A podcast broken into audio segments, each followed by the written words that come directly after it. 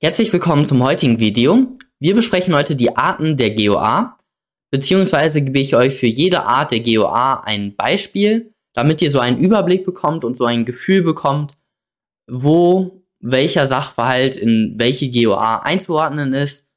Und auf die einzelnen Arten der GOA gehen wir dann in gesonderten Videos nochmal dediziert ein. Gucken wir uns das an. Wir haben ganz oben natürlich die Arten der GOA. Und einmal haben wir die echte Geschäftsführung ohne Auftrag und einmal die unechte Geschäftsführung ohne Auftrag. Wie unterscheidet man die beiden? Man guckt nach dem Fremdgeschäftsführungswillen. Wenn der Fremdgeschäftsführungswille zu bejahen ist, dann liegt eben eine echte GOA vor. Und wenn der Fremdgeschäftsführungswille nicht vorliegt, dann liegt eine unechte GOA vor. Was ist der Fremdgeschäftsführungswille? Was muss man da prüfen in der Klausur? Man hat zwei Schritte, die man berücksichtigen muss. Einmal muss man im Bewusstsein sein, dass es sich um ein fremdes Geschäft handelt. Und der wesentlichere Punkt ist, man muss für eine andere Person handeln. Das sind die beiden Punkte, aber dazu gehe ich natürlich auch in den nächsten Videos nochmal genauer ein. Also Fremdgeschäftsführungswille, ich weiß, dass ich für einen anderen handle und ich handle für einen anderen. Okay, echte GOA, da gucken wir jetzt weiter auf der linken Seite. Die unterscheidet sich in die berechtigte GOA und die unberechtigte GOA. So, und wie wird jetzt die berechtigte von der unberechtigten GOA unterschieden? Indem man auf die Interessen und den Willen des Geschäftsherrn guckt. Wenn das eben interessens- und willensgerecht war, dann liegt eine berechtigte GOA vor und wenn nicht, dann eine unberechtigte. Also wenn der Geschäftsherr, also für den man handelt, das gut findet so jetzt pauschal mal so gesagt, er findet das gut und er möchte auch, dass man äh, ja das eben so macht, wie man es gemacht hat, dann liegt eine berechtigte GOA vor und wenn nicht, dann eine unberechtigte GOA. Hier sehen wir einmal die Rechtsfolgen und ich möchte gar nicht da so ganz genau drauf eingehen, aber wir sehen schon, dass bei der unberechtigten GOA der Geschäftsherr gegen den Geschäftsführer deutlich mehr und auch stärkere Ansprüche hat. Also der Geschäftsherr ist ja den, ist ja der, die Person, für die gehandelt wird und der Geschäftsführer ist die Person, die handelt. Und das macht natürlich auch Sinn, weil bei der unberechtigten GOA hat sich der Geschäftsführer ja ähm, aufgesprungen und hat gesagt, hey, ich helfe dir, ich äh, möchte dir unbedingt helfen und in deine Angelegenheiten mich einmischen. Und der Geschäftsherr, der wollte das ja bei der unberechtigten GOA gar nicht. Und dementsprechend ist der Geschäftsherr hier deutlich schützenswürdiger und hat auch dann mehr Ansprüche gegen den Geschäftsführer.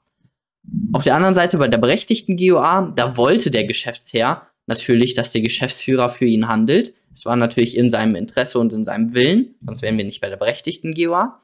Und da hat dann der Geschäftsherr deutlich weniger Ansprüche gegen den Geschäftsführer. Und der Geschäftsführer hat natürlich auch deutlich stärkere Ansprüche gegen den Geschäftsherrn.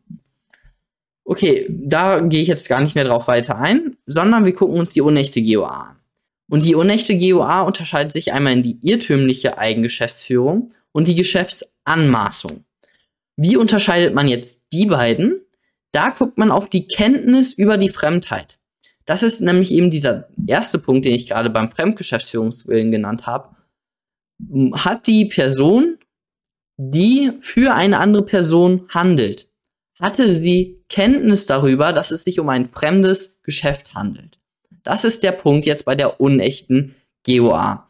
Und wenn sie positive Kenntnis gehabt hat über die Fremdheit, dann ist es eine Geschäftsanmaßung. Und wenn sie keine positive Kenntnis über die Fremdheit gehabt hat, dann ist es eine irrtümliche Eigengeschäftsführung. Wir gucken uns das einmal beim Gesetzeswortlaut an, das führt da ziemlich deutlich, finde ich. Die Vorschriften der 677 bis 686, also die der GOA, finden keine Anwendung, wenn jemand ein fremdes Geschäft in der Meinung besorgt, dass es sein eigenes sei. Also in der Meinung besorgt, also hier wusste der es nicht positiv. Er wusste es nicht konkret, hier ist es ein fremdes Geschäft. Und bei Absatz 2 behandelt jemand ein fremdes Geschäft als sein eigenes, obwohl er positiv weiß, dass er nicht dazu berechtigt ist. So kann der Geschäftsherr die sich aus den 677 und so weiter ergebenden Ansprüche geltend machen. Macht er sie geltend, so ist er dem Geschäftsführer nach 684 Satz 1 verpflichtet, Die Rechtsfolgen interessieren uns jetzt in diesem Video noch nicht so wirklich. Aber die Unterscheidung zwischen Absatz 1 und Absatz 2 ist eben, bei Absatz 2 weiß die Person, die für einen anderen handelt, dass sie für einen anderen handelt. Bei Absatz 1 weiß sie das nicht. Gucken wir uns ein paar Beispiele an. Und das sind jetzt eben noch die Rechtsfolgen, aber die lassen sich gut auch aus dem Gesetz ablesen. Gucken wir uns jetzt Beispiele an. Der Jurastudent J verabredet sich mit seiner Freundin F, um einen Horrorfilm auf seinem neuen Fernseher mit modernster Soundtechnik zu gucken. Die F kommt vorbei und der Film wird gestartet. Währenddessen liegt der 55-jährige Nachbar N in seinem Sessel und liest gemütlich die Zeitung. Plötzlich hört er einen lauten Schrei aus der Wohnung des J. Er eilt aus seinem Sessel und tritt die Tür ein und sieht, wie die F auf dem Boden liegenden J schlägt und liegenden und blutenden J schlägt. N reißt die F von J weg und ruft einen Krankenwagen. Dabei wird seine Jeans irreparabel durch das Blut zerstört. Okay, gucken wir uns das nochmal an. Wir haben Fremdgeschäftsführungswillen. Liegt dieser vor? Er hat ja, der N hat für eine andere Person, nämlich den J, gehandelt. Also liegt der Fremdgeschäftsführungswille vor. Wir sind auf der linken Seite, bei der echten GOA. Und jetzt müssen wir uns fragen, war es auch interessens- und willensgerecht? Und natürlich wollte der J dass der N ihm jetzt hier hilft. Weil der liegt ja blutend äh, auf dem Boden. Ja, es ist nicht so schön. Also der N hat für den J gehandelt. Das war der Fremdgeschäftsführungswille. Und das Handeln des N war auch im Willen und im Interesse des J. Dementsprechend wären wir jetzt hier bei der berechtigten GOA. Gucken wir uns den zweiten Fall an. Der Jurastudent J verabredet sich mit seiner Freundin, um einen Horrorfilm auf seinem neuen Fernseher mit modernster Soundtechnik zu gucken. Die F kommt vorbei und der Film wird gestartet. Währenddessen liegt der 55-jährige Nachbar N in seinem Sessel und liest gemütlich die Zeitung. So, jetzt aber. Plötzlich hört er einen lauten Schrei aus der Wohnung des J. Er eilt aus seinem Sessel und tritt die Tür ein, um den J vor einem vermeintlichen Angriff zu beschützen.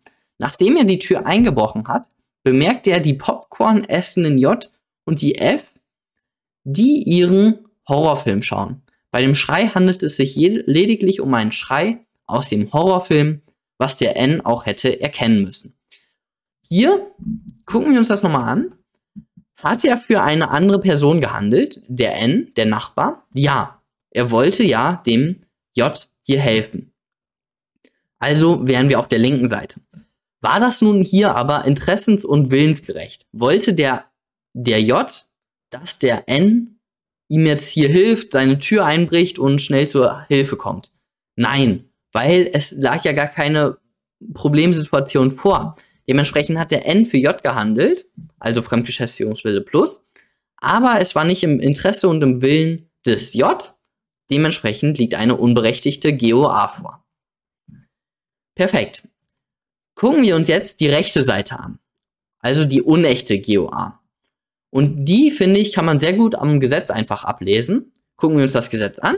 Die Vorschriften der 677 bis 686 finden keine Anwendung, wenn jemand ein fremdes Geschäft in der Meinung besorgt, dass es sein eigenes sei. Und dann behandelt jemand ein fremdes Geschäft als sein eigenes, obwohl er weiß, dass er nicht dazu berechtigt ist. So kann er den Geschäftsherr ein paar Ansprüche gegen den geltend machen.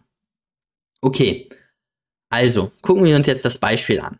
X war mal wieder auf einer Party. Er hat sich komplett besoffen. Heute hat er wohl einen neuen Rekord aufgestellt.